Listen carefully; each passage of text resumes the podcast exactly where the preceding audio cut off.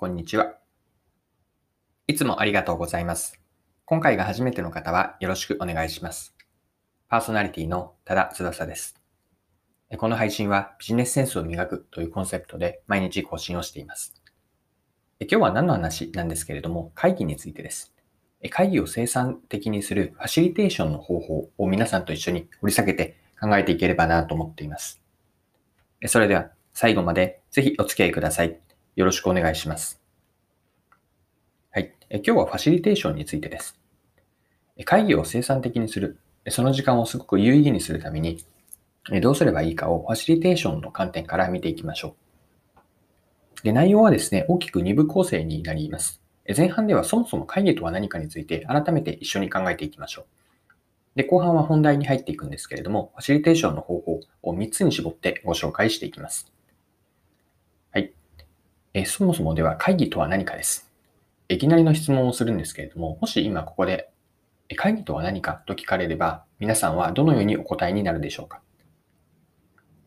で、会議のこう意味合いを掘り下げていくと、うん、言葉にするとこんな感じかなと思います。目的のために会議、えー、関係者が会議に集まり、会議の目的と時間を達成し、目的を時間内に達成し、人と組織を動かして、えっと、人、そして会社を成長させるためにあるです。もう一度言うと、ポイントはさんてんですね。目的のために関係者が集まる。ふたつめが、その目的を時間内に達成する。みっつめが、人と組織を動かして、さらに成長させていくため。これが会議の位置づけだと私は考えました。で、会議のいろいろ形態ってあり、種類はありますよね。で、大きく絞っていくと、うんとみっつになるかなと思います。会議の役割のひとつめというのは合意形成と意思決定です。あるいはふたつめはブレストのようなものもありますよね。意見やアイデア出しです。みっつめが情報共有、報告会の週にいっかいとか月にいっかいの定例会、報告会です。はい。ではここまで以上の会議とはそもそも何かから落とし込んでいって、じゃあ後半に入っていくんですけれども、ファシリテーションについて見ていきましょう。はい。今回ご紹介したいと思っているファシリテーションのポイントはみっつあります。ひとつめが発言を促す。みっつめが発言を深掘りをしていく。みっつめが参加者同士の対話を促進するです。まあ、以上を踏まえて最終的にファシリテーションは、その参加メンバーの中で腹落ちをする、合意形成に、えー、っと寄与していく、貢献する。これがファシリテーターの役割だと私は考えます。はい。では、ファシリテーションのポイント、一つ目を見ていきましょう。発言を促すです。で、これは発言をしてくれた人、あるいは参加メンバーにファシリテーターはしっかりと興味を示して、えっと、内容に対して、あるいはその場に対して共感とか肯定をしていく姿勢です。そして発言をどんどん次に促していくためには、誰か発言をすれば、その発言を褒めたりだとか、あるいは発言をしてくれたこと自体に感謝の気持ちを伝えます。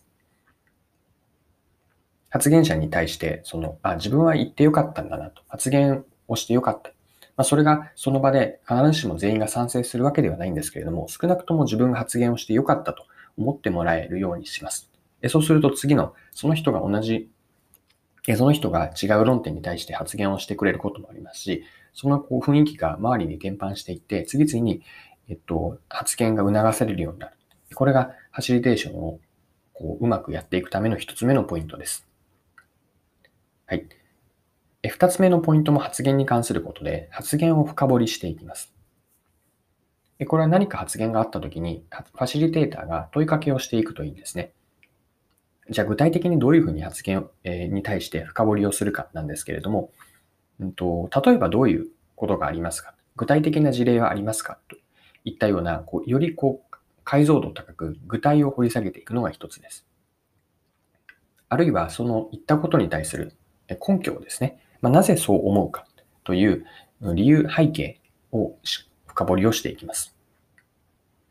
で、あるいは他に何かないですかと別の事例、何か他の意見、その人に中にある他の意見もそうだし、あるいは他の人はどうですかといったような、うんと、横展開をして、さらにそこから、まあ、なぜそう思うかと、具体的にどうですかといったように深掘り、掘り下げていきます。これがふたつめのポイントですね。発言を深掘りしていきます。はい。ファシリテーションのみっつめのポイントは、参加者同士の対話を促進していきます。今のふたつめでも少し触れたんですけれども、発言を受けてこう他の人に振っていくといいんですね。で、発言のやり取りをこういち対足すいちというのをファシリテーターで、ファシリテーター対大勢よりもこう参加者同士で横で自然と対話ができている状態を作っていきます。理想なのは、最初はファシリテーターがこう触媒のような働きをするんですけれども、ある程度こう場がにつ、えっと、場が熱気にあふれてくると、参加者同士でどんどんこう、うん、と刺激が刺激を呼んで、発言が促されていくんです。で、そこに理想的なのは、ファシリテーターの存在がほぼなくなったとしても、自然と会議がこう活性化していっている状態。これがファシリテーターが最初は触媒なんだけれども、ある程度化学反応が起こってきたとすると、えっと、影の役割に徹していく。影の役割というのは、少し話が広がりすぎれば収束をしていきますし、収束しすぎだなと思ったら発散をさせる。こういった収束、収束と発展のコントロール。または会議の目的、まあ、ゴール設定があったとして、そのゴール設定から明らかにこうずれていったとき、こういうときに戻すというような最低限の関与だけにとどめて、あとはその場の自然な化学反応に委ねていく。これがえっと、場がにすごく盛り上がってきた時のファシリテーターのあり方になるのではないかなと考えます。はい。今回も貴重なお時間を使って最後までお付き合いいただきありがとうございました。この配信はビジネスセンスを磨くというコンセプトで毎日更新をしています。次回もぜひ聞いてみてください。また、フォロー、チャンネル登録をしていただけると新しい配信を見逃すことがなくなります。まだの方はぜひフォロー、チャンネル登録をよろしくお願いします。それでは、今日も素敵な一日をお過ごしください。